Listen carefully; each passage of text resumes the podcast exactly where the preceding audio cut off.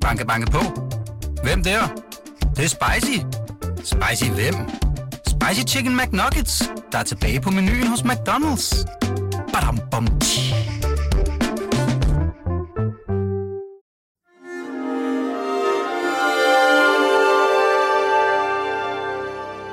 Du lytter til Avistid, en podcast fra Weekendavisen.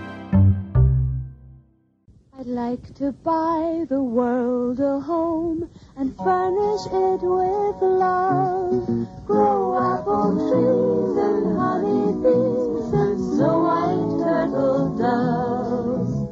I like to teach the world to sing, sing with me. Det vi hører her er en Coca-Cola-reklame tilbage fra 1971, og prøv lige at se den for jer. Det er et kor. Sangerne ser helt vidunderlige ud. De er smukke, de er unge.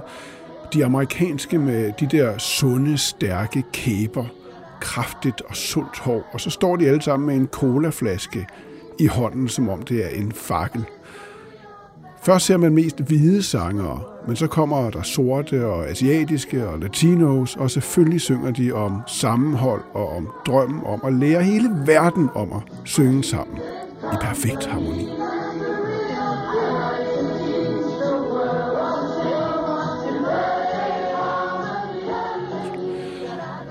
Den reklame ville virkelig ikke rigtig fungere i dag. At påstå, at amerikanerne står sammen som et forbillede for os alle sammen, ville være temmelig latterligt. After days of intense pressure, Attorney General Merrick Garland finally speaking out on the FBI's unprecedented raid on former President Donald Trump's home. Alle nyheder fra USA i disse uger og måneder handler om splittelse og modsætninger så dybe, at de virker uløselige. Amerikanerne er vokset op med en næsten religiøs grundsætning. Den står endda på deres 1 sedler, og den lyder e pluribus unum, og det er latin, og det betyder ud af mange en. Altså ud af modsætningerne kommer fællesskabet. Det er Amerikas helt særlige styrke. Og selv de mest gavede amerikanske patrioter må have svært ved at tro på det for tiden. Hver eneste dag kommer nye historier om vold og opløsning, der får en til at tvivle på, om det overhovedet kan lade sig gøre at redde Amerika. I'm very worried about this country, where it's going. They're going to push people into another civil war. Avistid er tilbage efter en lang sommer, og vi lægger selvfølgelig ud med det helt store spørgsmål. Det virker som det spørgsmål, der kommer til at definere vores tid af Amerika, som vi kender landet, på vej mod undergang. Vibeke Skov Tjalle, er det et fair spørgsmål at stille sig selv? Det synes jeg, det er. Det er det, der optager amerikanerne. Det er det sprog, de taler. Det er det, de ser på deres streamingtjenester. Det er de bøger, de læser lige nu. Alt handler om undergang, som selvfølgelig er noget andet end at sige, at den helt sikkert kommer. Mm. Men det er sindstilstanden.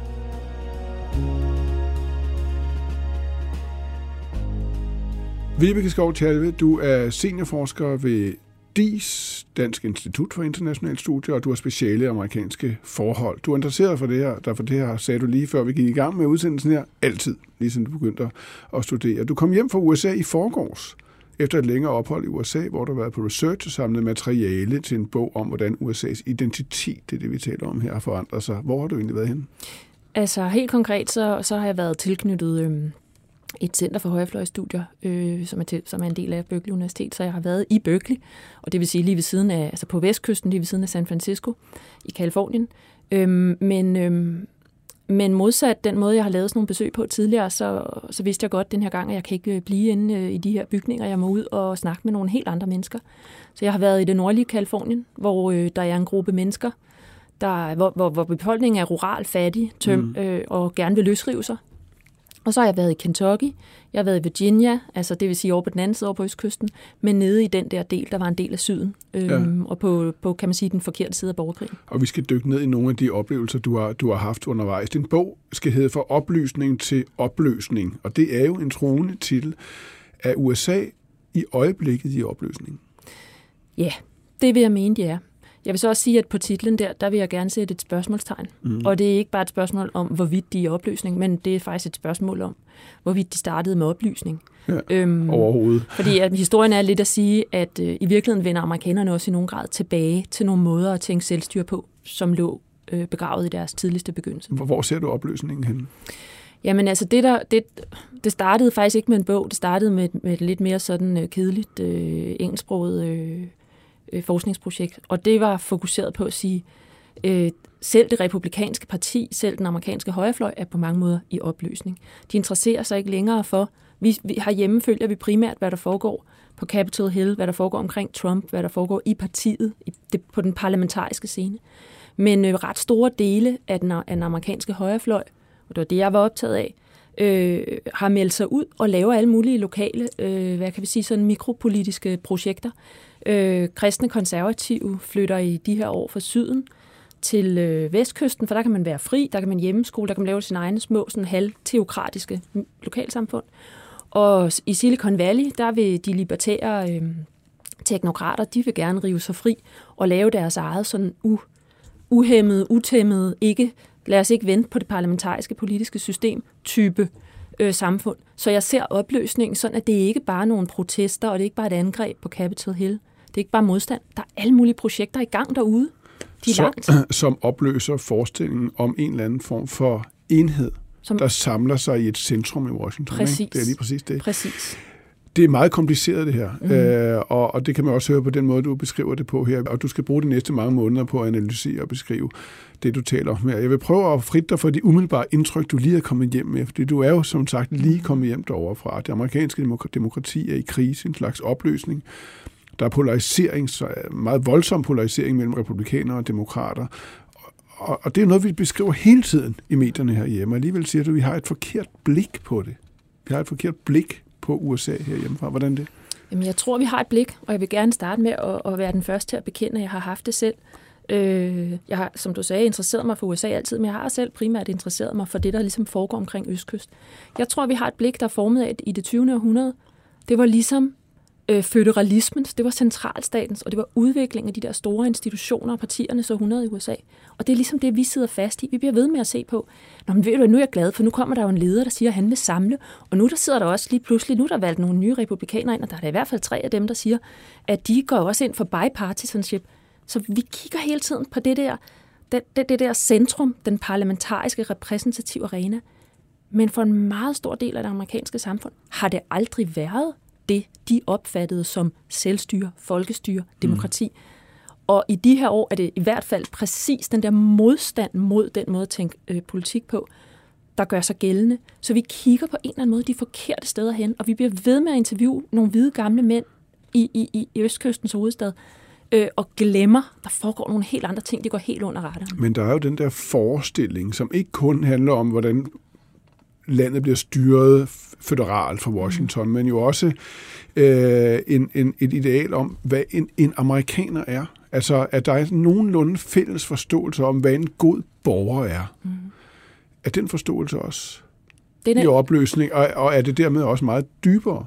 det er det, det vil jeg mene, det er, fordi man kan sige kvæg, at man måske sådan i din Coca-Cola-reklames, den, den hang lige på afslutningen, vil jeg mene, der i 70'erne, mm. af, af en epoke, hvor demokratiforståelsen var, vi er borgere i et repræsentativt parlamentarisk, kompromissøgende, samtalende demokrati.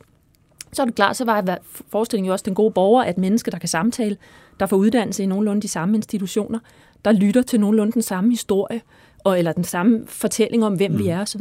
Men i dag, fordi der i alle mulige kredse, jeg vil godt sige, det har ikke bare noget med højrefløj at gøre, du finder det lige så meget eller andre steder i det politiske spektrum, der søger man meget mere ud i nogle meget mere lokale, jeg vil sige lidt sekteriske forståelser af, at, at det har noget med, øhm, altså sådan nogle lidt, ja, sådan, sådan pu- puristiske idéer om, at øh, vi har vores helt eget økofællesskab herovre Ja. på Østkysten og sådan noget. Og så bliver den gode borger en, som nærmest modsætter sig Ja. det Og det parlamentariske har du mødt, kompromis. alt det har du mødt i alle mulige afskygninger. Alle mulige afskygninger. På din nylige rejse gennem yes, landet. Yes, det har jeg. Mm. Jeg har for eksempel øh, kørt rundt i den nordlige del af Kalifornien, øh, hvor øh, man gerne vil løsrive sig. Hvor man I- jo også tror, at Kalifornien, det er jo demokraterne. Det er, der er noget loyalitet mod en eller anden form Det for det. progressiv amerikansk Det er det. fælles forståelse. Ikke? Vi tænker jo lidt, Kalifornien, det er simpelthen, altså det er et arnested, og det er det jo også, hvis du bare kigger på meningsmålinger, mm. ja, så stemmer de øh, helt overvejende på det demokratiske parti. Øhm, selv demokrater i Kalifornien er jo sådan nogle, der ikke kan lide særlig meget centralstat, fordi de, vi er jo helt derovre, hvor man har flygtet, kan man sige, fra centralismen. Ikke? Ja. Øhm, men Der er også en, en, en befolkning i nord, og øh, sådan set også lidt inde i landet, øh, som er rurale. De lever af tømmer og lidt landbrug. Øh, og de stemmer, altså der er, vi snakker om, der nærmest bliver stemt 90 procent republikansk i den nordlige del af Kalifornien. De vil meget gerne løsrive sig. De har fået nok af de mm. der byer. De gider ikke flere Pride-parader. Øh, øh, parader. og de er gået, altså de er så vidt, de har et navn på den her stat. Den skal hedde State of Jefferson. Of Jefferson, course. en founding ja. father, som ja. jo heller ikke var helt vild med alt for meget centralisme. Vi, vi kan her ved nogen sige, at det er jo, det er jo, noget, det er jo noget meget ekstremt øh, nichepræget, det her. Det, det kan ikke være udtryk for, for en større tendens. Men det er det, siger du. Det vil jeg afgjort mene. Jeg ja. vil godt lige sige, altså bare for lige sådan at give folk en fornemmelse af, hvad der er, der er sket deroppe. De var ganske aktive i øh, angrebet øh, på kongressen, selvom de sidder over på 6. Ja. januar, selvom de sidder over på den anden side. Det, der sker i de her år deroppe, jeg øh, øh, blev opmærksom på, at der var en, en, en såkaldt Christian Citizen Class hver tirsdag øh, i en lokal kirke, som samarbejder med lokale politikere, der ønsker den at danne den her stat, øh, State of Jefferson. De samarbejder med øh, hvad hedder det, militiabevægelser. Altså det, det var et enormt organiseret netværk, der udbød alverdens mm. former for aktiviteter og events, og som har konkret politisk indflydelse. Hvad er det fordi det her, det sker både på venstre og højrefløjen. Yes. Det er jo det, der er så, yes. så, så vildt, og det er jo yes. ikke vanvittige galning. Det er helt Nej. almindelige mennesker, der simpelthen ja. øh, ser, ser deres rolle som borgere som noget helt andet, mm. end det vi egentlig havde forestillet os. Hvad, hvis borgerne vender sig fra, fra, fra systemet, hvad, hvad er det, de tror på så? Jamen, de tror på, at de bliver nødt til at redde det, der var USA's helt oprindelige idé. Det er lidt interessant, at mange af dem her, de taler jo for eksempel om de puritanske grundlæggere. Det er lidt ligegyldigt, om de identificerer sig med noget religiøst eller ej, men vi er jo, jeg er vokset op med at tænke, at de tidlige republika- eller puritanske øh, kolonier der, ikke? altså de kristne, der flygtede fra ja. Europa for at have deres eget lokale øh, protestantiske lille øh, mikrosamfund, de var sådan begyndelsen til øh, konstitutionen og til institutionerne i Washington. De kunne ikke vente med at grundlægge Washington Ej. og kongressen og Præcis, det hus. Ja. Jeg har simpelthen altid tænkt, at der løber simpelthen en lige linje der. Ja. Øh, det kulminerer i en uafhængighedserklæring, og alle borgere er lige, og vi, mm. vi skal finde sammen i de her institutioner. Men de mennesker, jeg mødte, enten det var højre eller venstre, de synes selv, nej, nej, det var slet ikke det, de havde gang i dengang. De forstod, hvor fordærvet Europa var, og de forstod, at selvstyre det er noget, man må tage i helt egne hænder. Mm. Øhm, og man må nogle gange isolere sig fra det fordærvede, hvis man vil redde eksperimentet. Så det, de mennesker, jeg talte med, og nu er det så konkret nogle højrefløjsbevægelser, men det var, kunne lige så godt have været nogle af dem, jeg talte med på venstrefløjen. De sagde, jamen, vi er i gang med at gøre det. Nu er det jo USA, der er blevet Europa, det gamle Europa. Det er dekadent, det er fordærvet. Vi må isolere os herude, og det er den amerikanske tradition. Det er helt vildt. Vi, vi, vi, øh, jeg, har rejst meget i USA, og jeg, øh, hvis man virkelig skal forstå, ligesom, hvordan amerikanerne ser sig selv og taler mm. om sig selv, så kan man gå ind på en, i en skole, eller man kan gå ind i en kirke. Hvis man går ind i en, i en skole, så vil man, det ved du også ofte opleve, at de om morgenen øh, i fællesskab siger The Pledge of Allegiance. Yes.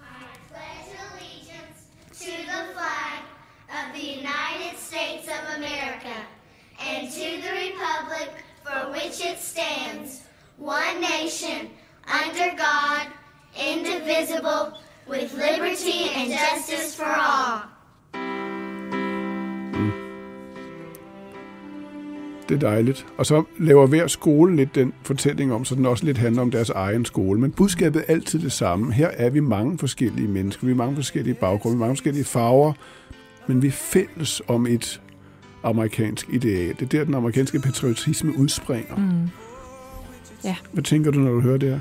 Jamen, jeg tænker, at ironisk nok, så kunne de fleste af de mennesker, som jeg har snakket med, stadigvæk citere den og sige, ja, det synes jeg også. Øh, men det har intet at gøre med de der institutioner. De har svigtet det. Både venstre og højre synes på en måde, det er staten, der er blevet totalitær. Ja. Institutionerne er blevet... Altså, det er dem, der ikke har plads til Men hvad med den der fælles fortælling? Ja. Findes den egentlig stadigvæk? Nej, det gør den ikke. Og jeg tror, den er meget... Det, det tab, og jeg tror, det er så vigtigt, det du siger med fortælling. Ja. Øh, fordi alle os, der har interesseret os for USA, ved jo godt, at med så stor forskellighed, så er det nødt til at være idéerne, der samler. Øh, og det er jo så i en eller anden forstand fortællingerne.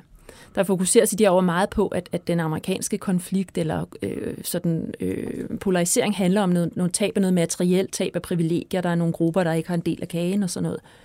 Øh, og det er bestemt også væsentligt, det vil jeg sige. Mm. Øh, det behøver man ikke have, have sådan neomarxistiske briller for at sige. Det er også en del af det. Øh, men tabet af fortællingerne, den lim, der holdt tingene sammen, det er væk.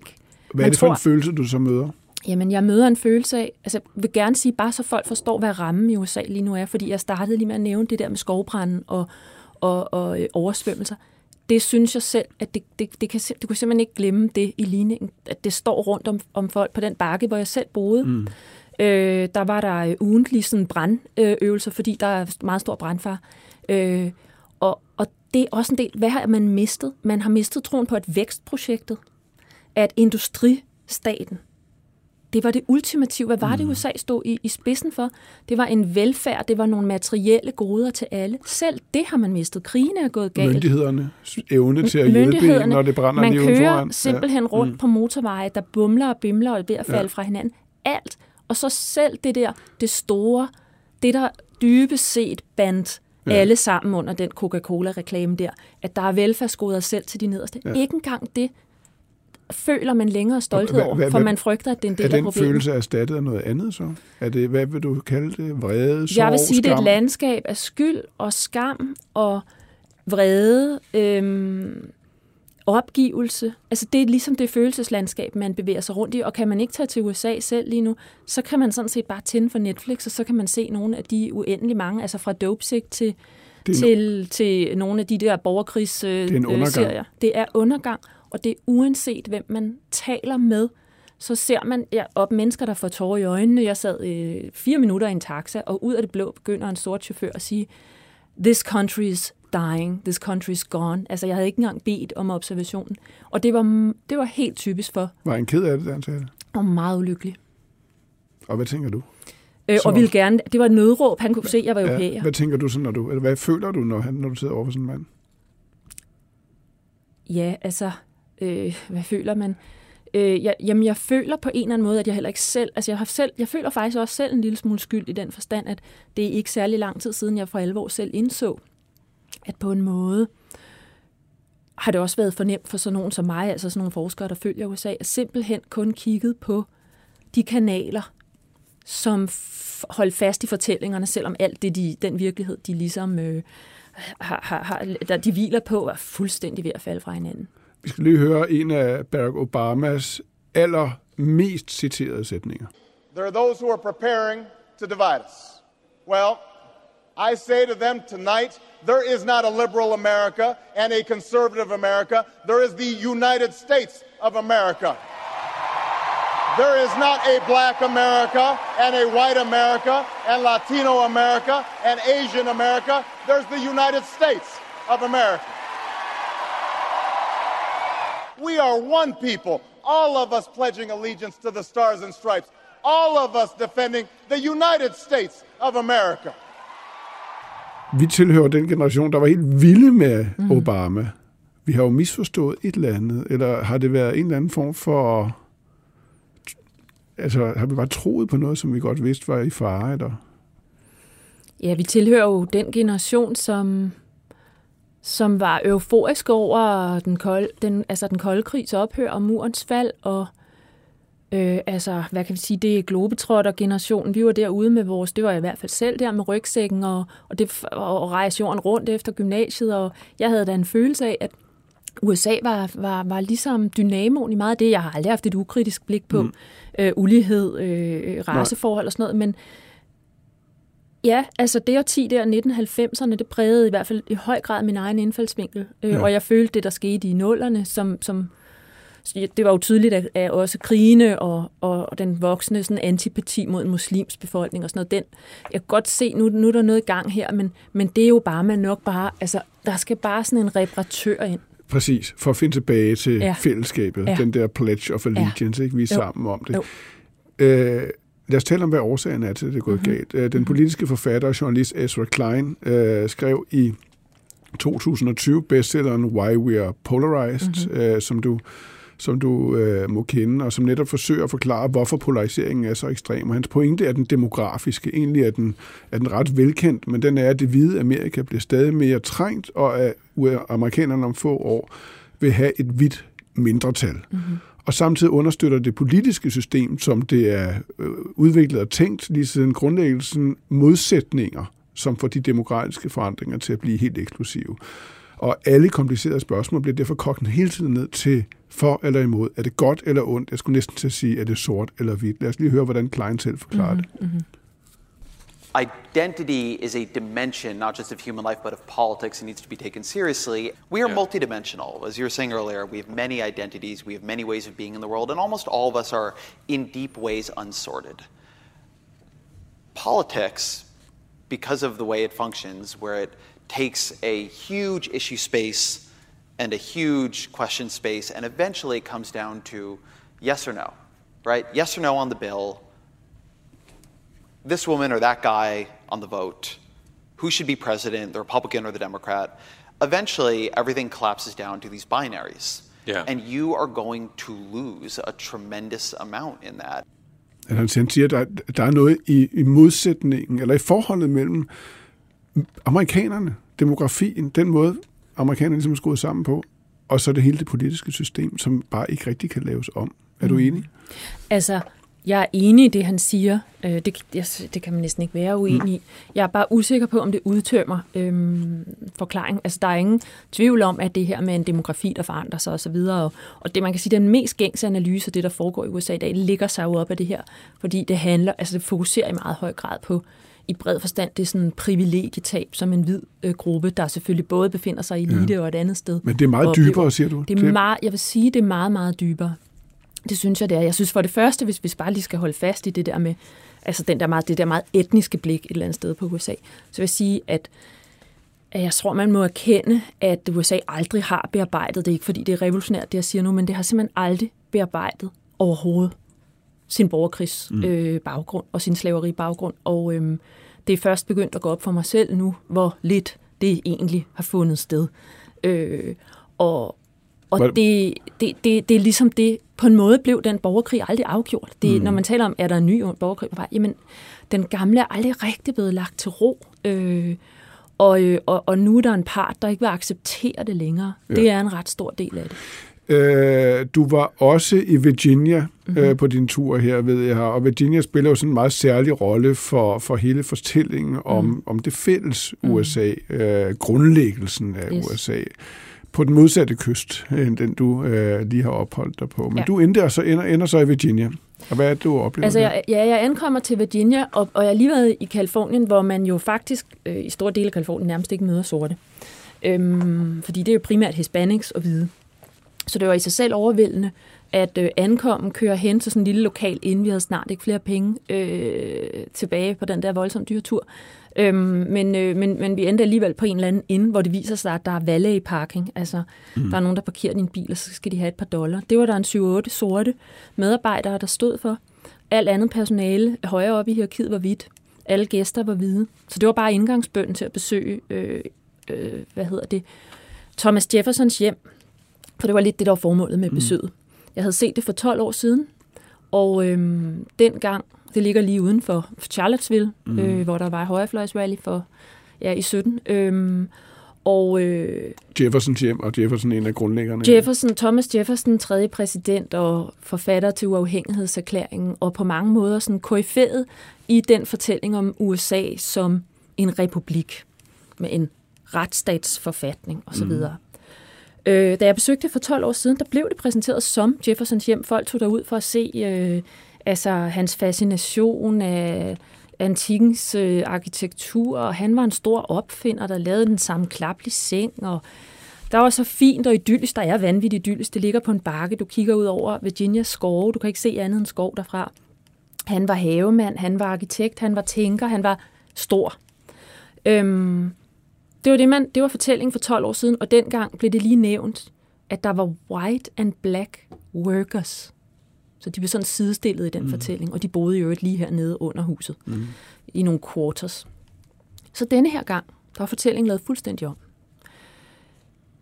Nu har man valgt at være et af de mest radikale, kan man sige, sådan mindes, øh, eller sådan historiske museer, i at, at fortælle, at tage sådan slaveriblikket på, og det, et, et sådan revisionistisk blik på, hvad, hvad er det egentlig, der foregik her. Og nu var fortællingen, at det var en slaveplantage og at øh, Jefferson havde øh, på et hvert givet tidspunkt over 100 slaver der. Man var ved at rekonstruere de mange hytter, de boede i, for de var jo forsvundet i tidens mm. løb. Så det var let at se stedet som en mands værk for 12 år siden. Nu var historien, at det nærmest var en landsby. Så var det her overhovedet Jeffersons hjem? Hmm. Eller var det faktisk de sorte hjem, og Jefferson var en mand, og han var der faktisk kun fire måneder om året. Og øh, i øvrigt havde han en sort elskerinde, som han fik børn med. Han var ikke, han var, jo, man må sige, han var faktisk grusom på mange måder. Han var ikke den her benign slaveejer, han var ikke mm. den værste, men han splittede sine slaver op mange gange. Han solgte familier fra hinanden. Da han døde, blev hele hans gæld betalt ved, at samtlige familier på Monticello blev solgt ud. Mange af gæsterne, der, der var kun hvide mm. besøgende. De holdt sig for munden øh, og gispede nærmest, da den her historie blev Fordi fortalt. de blev så rystet De blev så rystet, de kendte den ikke, de forstod den ikke. Hvordan vi øh, passer den historie til den store historie om opløsningen? Ja, altså den, den passer jo, for det første passer den helt konkret på den måde, at den i sig selv opløser en historie om, at USA, altså Ezra Klein siger, du ved, problemerne kommer af en skiftende demografi. Det, som jeg har kendt øh, der, og det er jo, at jamen, altså, størrelsesforholdet har nok aldrig, det har aldrig været helt så vidt, som man forestiller sig. Virginia var under Jefferson ja. faktisk en tredjedel sort. Størrelsesforholdene i den der øh, historie er sådan set ikke, at det bare var et hvidt land. Det var mm. faktisk et voldsomt øh, sort land også. Øhm, men den passer jo også på den måde, at det pludselig bliver tydeligt. Jamen, hele fortællingen om USA som et land, der er bygget op af nogle få profiler, nogle store, hvide tænkere. Mm. Øh, han har ikke selv bygget det hus. Det var der 500 slaver, der gjorde. Øhm, at, og det skift i vores måde at forstå samfundet på, at det er en myriade af enkeltpersoner, som bidrager. Ja. Den, den er amerikanerne også ved at tage til sig. Og det, det, det kunne jo være smukt. Ja. Det kunne jo være Det en kunne god være ting. smukt, ja. Det er ikke helt, helt så smukt, fordi det du også, eller det du primært oplever, mm. det er jo, det er jo uh, viljen til at trække sig fra de, Ja. uh, de, de, de nationale fællesskaber, Ja. også de føderale fællesskaber, øh, og ikke bare på en fredelig måde. En rapport fra Yale her fra juli viser, at halvdelen af amerikanerne tror, at det vil resultere i borgerkrig, mm. det her, og det vil ske inden for en overskuelig overrække. Og så kommer det rystende tal. En ud af fem, 20 procent, siger, at de er villige til at bruge våben ja. i en politisk kamp. Mm. Tænk lige på det. Mm. Hver femte amerikaner siger, at de er villige til Ja. at gribe til våben Ja. for at kæmpe for deres ja. egne værdier Ja. og deres egne, dem der ligner dem selv. Yes. Det er helt vildt. Ja. Og jeg har set masser af andre meningsmålinger, der også viser, at fuldstændig ensartet på begge, der er faktisk næsten ingen forskel på de to politiske fløje, så folk skal ikke høre det, som om det kun er den ene fløj. Der vil sige, de er villige til at bryde, altså, øh, altså og, og, og skride til midler, der rækker ud over øh, de almindelige politiske, at Hvad- hvad er bryde li- konstitutionen. Hvad ligger der i det for dig? Jamen altså, for mig, ja, der ligger i det, at så stor en befolkningsgruppe tror ikke længere på det politiske fællesskab. Det gør de simpelthen ikke. Det er fuldstændig umuligt, om man skal være borgerrettig, eller hedder borgerkrigsforsker for at vide noget om stadier i, i den form for voldelig udvikling og sådan noget. Så er det præcis den vej, det vil gå. Men der er ingen tro på det der gamle projekt længere. Det er der simpelthen ikke. Og hvor stiller det så dig? Jamen, øhm, altså jeg føler, at det stiller mig i hvert fald et sted, hvor jeg sådan skal omskoles øh, lidt, fordi at øh, jeg har på en måde studeret de forkerte ting. Øhm, jeg, øh, og det er også, de sidste par år jeg faktisk i stigende grad følt, at, øh, at jeg var ble, er blevet afkoblet en politisk samtale eller en, en forskningssamtale, i, især i en offentlig mediesammenhæng, om hvad det er, der foregår i USA, fordi jeg har besluttet mig for, jeg vil ikke bruge mine dage på at sidde og læse om, hvad der foregår i øh, kongressen. Jeg vil ikke bruge mine dage på at læse endnu en artikel om Trump. Jeg bliver nødt til at forstå alle de andre facetter af det her samfund. Og den, når vi snakker slaveri og den fortid og, og, og det strukturelle omkring en sort befolkningsgruppe, så er man selvfølgelig også nødt til at, at fokusere noget mere på det materielle. Jeg er altid kun interesseret mig for idéer. Øhm, og jeg kan godt se, at, øh, at man er simpelthen også nødt til at forstå de strukturelle økonomiske uligheder i USA, øh, som også er en, en del af alt det, vi snakker om her. De mest dystopiske typer, også mm-hmm. blandt forskere og historikere, de ser USA som, som Rom i de absolut sidste stadier før sammenbruddet. Mm. Og nogle af dem, de siger, at det kan godt gå meget hurtigt. Lige pludselig, så, så, så, går, det, så går det hurtigt, og så bryder det sammen, ja. og så forsvinder det. Ja. Er du nervøs for det? Altså, den frygt havde jeg mange gange, da jeg var øh, derovre den her gang. Jeg har besøgt USA ufattelig mange gange i mit liv. Øhm, og jeg føler, for hver gang jeg er kommet tilbage, så falder tingene stadig mere fra hinanden. Man maser øh, øh, øh fra sit sidste fastfood øh, måltid ned i en skraldespand der flyder over, for der er ikke nogen, der har kommet og tømt den. Øhm, øh, tre af de hoteller, vi boede på undervejs, der vi lejerne, det var så liberale indhæver, de ville ikke længere øh, have republikanske øh, øh, gæster, udløst af beslutningen om at, at omstøde øh, Roe øh, i højesteret. Øhm, og altså, jeg kunne se, abort, de mente... Abortspørgsmål? Ja, ja. okay, det ville simpelthen... Øh, de mente, øh, altså de sagde, at forretningen var afhængig af, at, at de ikke stillede spørgsmålet, men hvis de blev bekendt med, at det var den kulør, øh, så ville de smide dem ud. Så ville de smide dem ud. Optimisterne vil jo sige, Vibeke, at USA har været siden grundlæggelsen i en evig krise. Mm. En evig identitetskamp. Det er et uafklaret mm. land. Det er også det, Ezra Klein siger. Ikke? Mm. Altså, vi er, altså, der, er, der er ikke noget, der er afklaret. Det er helt ind, heller ikke inderst i den enkelte amerikaner. Nej. Og det, det er endnu et udtryk for det her. Ja. Og de finder altid tilbage til en eller anden mm. form for fælles forestilling om en, en utopi, men de når den aldrig. Så det er en lang kamp. Det ville de sige, og det har jeg selv skrevet mange gange i andre sammenhænge. Men... Jeg har altid selv troet på den der integrative funktion, og man skal have et historisk perspektiv, og man skal ikke lade sig forlede af øjeblikkets øh, umiddelbare kaos. Men alle motorerne i den integration, for det første kan man sige, at det har været økonomien, en evigt voksende en eller anden forstand ja. økonomi, hvor man kunne på en eller anden måde slukke nogle brænde ved, at der var nogle flere af de her grupper, der bliver lukket ind. Den del, den er lukket, den er slukket, det findes ikke mere så har krigene og ikke mindst forsvaret og sikkerhedsinstitutionerne været integrerende. Vi kender alle sammen mm. fortælling om, hvordan sorte blev på en måde. Altså 2. verdenskrig var en ret stor motor i at skabe noget mere sammenhængskraft, øh, da sorte borgere blev en, en del af at, at kæmpe øh, mm. der. Den eksisterer men, ikke. Men, men, men, men, men forsvaret det, og politiet, det er også institutioner i dyb opløsning. Jeg talte, jeg har en del venner i det amerikanske forsvar, og, og de fortalte alle sammen om, jamen de er, dybt polar, de er jo også dybt polariseret og desillusionerede mm. internt. Både på grund af krigene, på grund af det, det der foregår omkring øh, øh, angrebet 6. januar og så videre. De har ingen tro på deres ledere, de er usikre på fortællingen. Øhm, hmm. så, så, så de der kernemotorer, jeg, jeg kan bare ikke rigtig se, hvad det er. I hvert fald en anden situation, vi står i i dag. Gud, hvor jeg glæder mig til at læse den bog. Den kommer nemlig Altså, der bliver jeg så nødt til at sige, at øh, først, vi er i gang med at skrive første side. Ja. Så skal vi sige, at ja. vi drømmer om, den kommer om et år. Lad os gøre det. Ja. Tak, fordi du kom. Selv tak. Og så er første udgave af Avistid i en helt ny sæson slut. Programmet var tilrettelagt og produceret af Birgit Nielsen Petersen og Pauline Nystad. Jeg hedder Martin Krasnik. Vi lånte klip fra Coca-Cola, NSNBC og Sky News. Og det er jo helt umuligt at gå ud af det her program uden at blive noget sentimental. Øh, så vi slutter med en af mine absolute yndlingsnumre om Amerika, Morrissey, America is not the world fra 2004. Tak for nu. America, your head's too big. Because America, your belly's too big. And I love you, I just wish you'd stay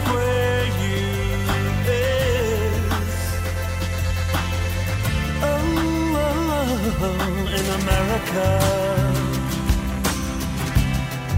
the land of the free, they said, and of opportunity. In a just and a truthful way. But where the president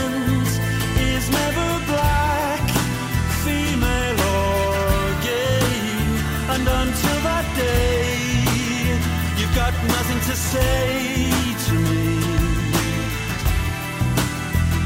to help me believe.